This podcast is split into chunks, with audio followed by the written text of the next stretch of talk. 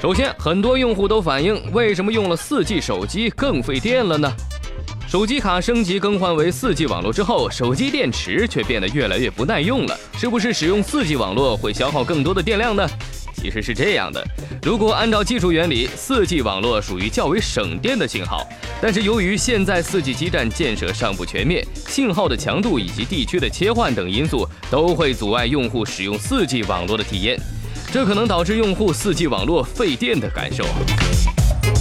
首先，第一点原因，网络信号强弱会影响功耗的，不光是 4G。手机在任何的网络模式下遇到信号不好都会费电。四 G 费电是由于四 G 信号不如三 G 信号好，三 G 费电是由于三 G 信号没有二 G 信号好。据测试，目前四 G 网络的手机待机状态下，一小时耗电量约为百分之五，而使用二 G、三 G 的手机待机耗电量约为百分之二。在手机工作状态下，各网络耗电程度也有明显的差异。二 G 功率控制频率较低，不开数据网络的峰均比更低，耗电较少。三 G 网络在技术升级过程中大量使用十六 QAM 以上的调制，有了一定的峰均比，综合耗电高于二 G。但三 G 的控制率较好，因此在工作中的功耗也不太大。目前四 G 网络最大的问题是正交频分复用技术调制会造成难以控制的峰均比，因此四 G 的功耗最高。除此之外，终端离基站的远近也会影响到功耗。二 G 的 GSM 基站密度最高，覆盖范围广，频段低，整体手机功率较低。三 G 网络基站的覆盖率也较高，因此三 G 网络信号使用也比较顺畅。但由于国内四 G 网络建设尚不完善，尤其是联通与电信四 G 基站覆盖范围并不是很广，因此在一些地区四 G 信号较弱。如果在这样的情况下使用 4G 网络，手机网络可能会在 4G 与 3G 之间来回的切换，就会加大耗电量。因此，用户在升级 4G 网络时，最好首先确认所在地区是否有 4G 网络覆盖，并且选择在 4G 信号较强的地区使用 4G 网络。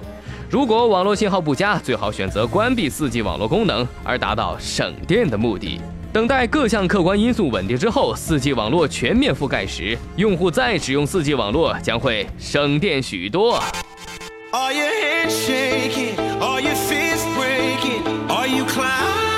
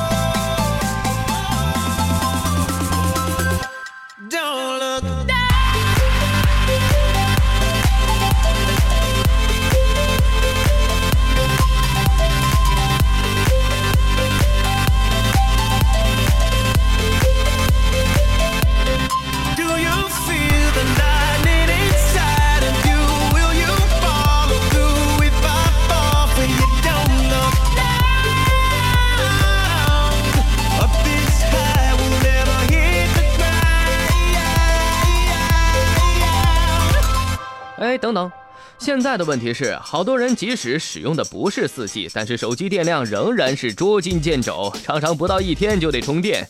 就连苹果新发布的手表，那也得一天一充。的确，手机现在成为了人们的生活伴侣。如果手机没电，变成了一块砖头的话，哈哈，有人联系你怎么办？如果这个人正好又是你的老婆，Oh no，那简直就是世界末日了。朋友聚餐时手机没电，你会尴尬的坐在那儿看别人对着美食大拍特拍；出门旅游时手机没电，没有了导航，那你就老老实实的张嘴问路吧。相信很多人都有手机没电的焦虑，这也是为什么充电宝这么受欢迎的原因。其实有些省电小技巧是可以延长你的手机待机时间的。今天陆阳继续来给大家传授一下。首先，禁用你的通知。所有显示在手机屏幕上的通知都会消耗你的电量。如果你在应用设置里关闭这些通知，你的手机电池将会持续更长时间。第二，关闭震动模式。震动模式其实会消耗比正常的语音通话更多的电量。总之，除非有必要，不然的话最好不要调到震动模式。第三，关闭蓝牙功能。如果你当前不使用蓝牙，最好是把它关了。第四，使用简单的背景。手机壁纸实际上会消耗你宝贵的电池电量，你应该使用静态的背景，而不是那些动态的图像啊。光图好看其实也没什么多大作用。第五，避免受热。手机不要暴晒或者接近高温，热量最容易降低电池的能效。第六，关闭 WiFi。使用 WiFi 虽然说能够减少你的数据流量，但是如果整天开着 WiFi，它会消耗大量的电量。如果不使用 WiFi，最好关掉它。第七，使用省电工具。如果你嫌各种设置比较麻烦的话，可以尝试针对智能手机推出的省电应用。省电模式会自动帮你调整到最佳的省电状态。还有一个小窍门，如果说当你的手机快没电了，但是你还有重要的电话或短信要发，这个时候把你的屏幕调至最低，然后关掉你的数据流量以及 WiFi，这样的话，即使你的手机还有不到百分之二十的电量，都可以足够你打好几个电话的了。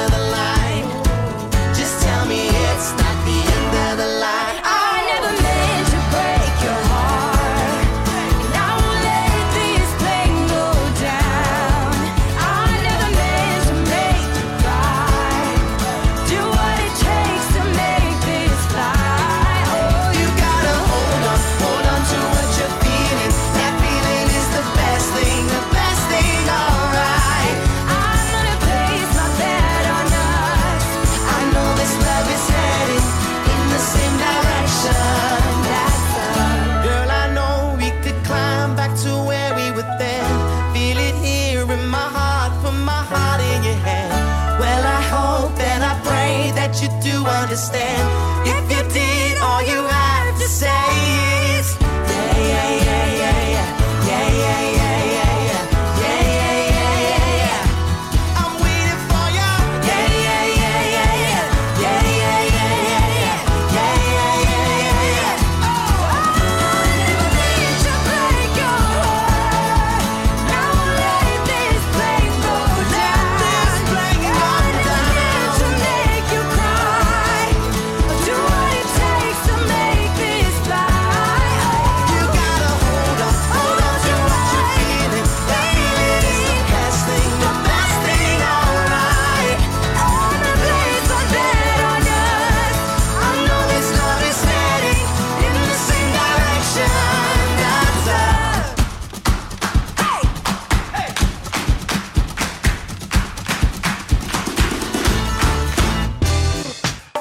手机没电确实很尴尬，更尴尬的就是有地方充电，但却没有带充电器，那你就妥妥的呵呵了。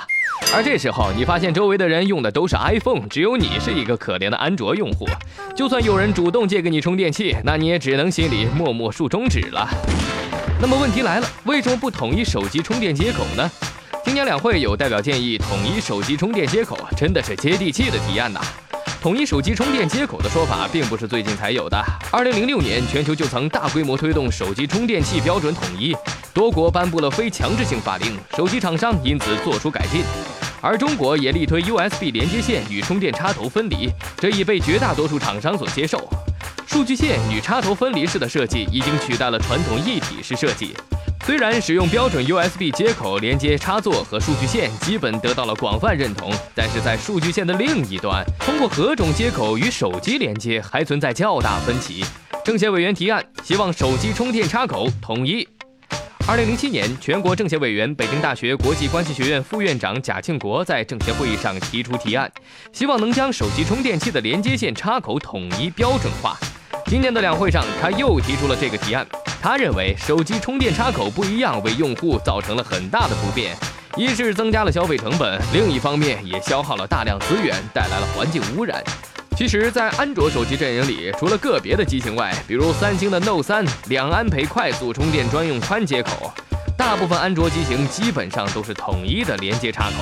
但 iOS 系统的手机充电接口与安卓手机完全不同。没错，接口统一的最大难题就是来自苹果。苹果一直都不太喜欢 USB 标准，首先是这种接口在外观上缺乏美感。另外呢，苹果通过 Lightning 接口可以提供诸多功能，例如音频输出、高清视频输出、照片导入、手机功能控制等等。这些功能在其他手机上可能是通过两个或者更多接口来实现的，而苹果的设计理念是要求必须集成到一个接口里。这正是苹果不愿意采用标准 Micro USB 的原因了。留给苹果的定制化开发空间太小，而且难度太大。那么还有一个问题就是，用户的观念是否能转变呢？呼吁者称，一旦统一标准，未来每个用户都有了充电器后，新手机上市可以不用再配标准充电器了，这样会减少浪费，同时呢，也能够帮助厂商节省成本。但是用户又不会买账，大部分用户对于原装原配的意识非常的牢固，即便手里有一个其他型号的充电器，让用户直接用来给新手机充电，他们可能会担心各种安全风险，比如说，呃，我的手机会不会爆炸之类的。因此呢，在推进充电器统一标准的同时，需要对用户进行足够的知识普及，特别是安全性方面，让用户打消顾虑。欧盟已经通过统一手机充电接口草案。二零一四年，欧盟通过了一项提案，要求手机厂商未来统一手机充电接口。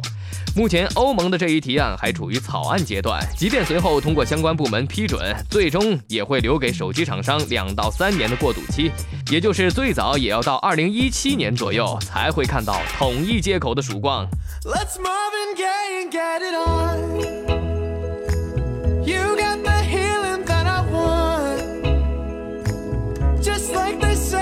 got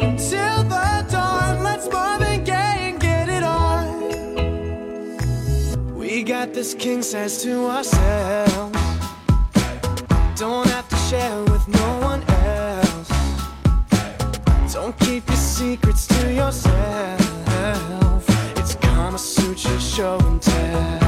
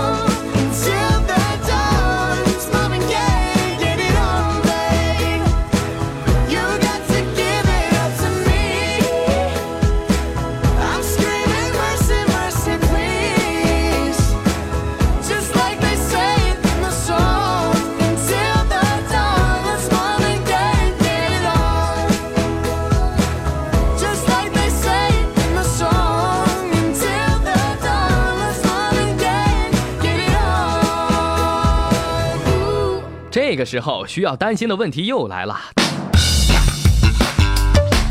同样的接口给不同的手机充电，手机会不会爆炸呢？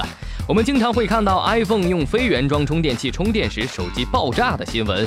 说实话，我们的手机电池爆炸的威力就像一颗小炸弹，那要是呼一熊脸，可别提有多酸爽了。那么手机电池为什么会爆炸呢？现在的手机大都选用锂电池，锂这种金属元素体积小、能量密度大、化学性能活跃、记忆效应不明显，因而备受青睐。哇手机电池真的会爆炸吗？答案是会的。电池中负责储存电能的是电芯部分，但当过充过放时，有可能会击穿劣质电池电芯中的隔膜，使电芯短路，造成高温高压而发生爆炸。所以，手机电池在充电的过程当中最容易发生爆炸了。除了充电爆炸外，手机电池在没有充电时也会发生爆炸的情况。原因是手机之前充电时已经造成了高电压，达到了电池外壳的临界点。当外界温度、压力超过临界点时，就会发生爆炸。简单的来说，造成手机电池爆炸的主要原因有三点：第一，电池质量。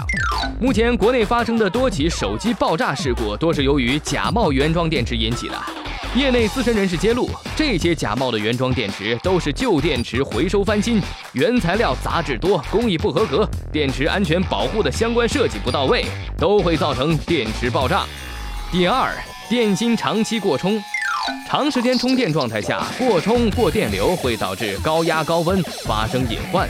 锂电池在特殊的温度、湿度以及接触不良的状况下，可能瞬间放电而产生大量的电流，发生自燃或者爆炸的情况。第三，电池短路。当手机处于高温状态下，受到撞击、金属摩擦等情况时，可能就会造成电池短路，从而发生爆炸。那么，怎样正确充电才能防止手机爆炸呢？首先要选用质量过硬的原装电池。电池会爆炸，归根结底还是电池质量问题。一定要选择原装电池，避免使用山寨劣质电池。电池外表一般会包上一层安全膜，当电池压力达到一定峰值时，就会爆开安全膜，释放压力，保护电池不爆炸。但山寨电池、劣质电池未必有安全膜保护电池安全。购买电池时，首先要捏一下电池，内部特别软或者特别硬都是假电池。价格贵些的品牌电池与几十元的山寨电池，不只是价格上的区别。另外，被坚硬物体敲击或者说有严重划痕的电池，也最好换一块。对于一体机来说，比如说 iPhone 系列，在潮湿的环境下或者说进水后，不要盲目充电试机，以免造成短路，引发手机爆炸。第二，要选用质量过硬的充电器。锂电池充电过程一般是先恒流再恒压，原厂手机充电器有充满后自放电的功能，就是为了防止过充电。山寨劣质充电器没有此项功能。第三，要注意电池的温度。手机充电时要放在通风的位置，不要将电池背部朝下，避免电池在充电过程中因为温度高而发生爆炸。其次，在使用手机时，尤其是运行大型手机游戏的状态下，一定要适度，不要让手机温度变得太高，也不要低温状态下给手机充电。在零摄氏度以下的低温状态时，充电的电量会明显低于正常电量，进而导致正负极反应不充分，平衡率无法实现，致使多余的锂离子形成晶体析出，导致隔膜被刺穿，使电池内部发生短路，引发爆炸。不要将电池放在高温环境下也不要对其进行剧烈的打击和挤压还要避免电池被阳光暴晒。我们的电池真是金贵啊。最后发现异常时要立即停止充电充电时如果发现手机异常应该立刻断电。断电后不要立即使用手机如果出现电池变形或者鼓起的情况就不要再使用啦。以上几种情况大家一定要记清楚哦。不光可以保护我们的手机电池更重要的就是可以保住我们这条小命啊。Yeah yeah Boy,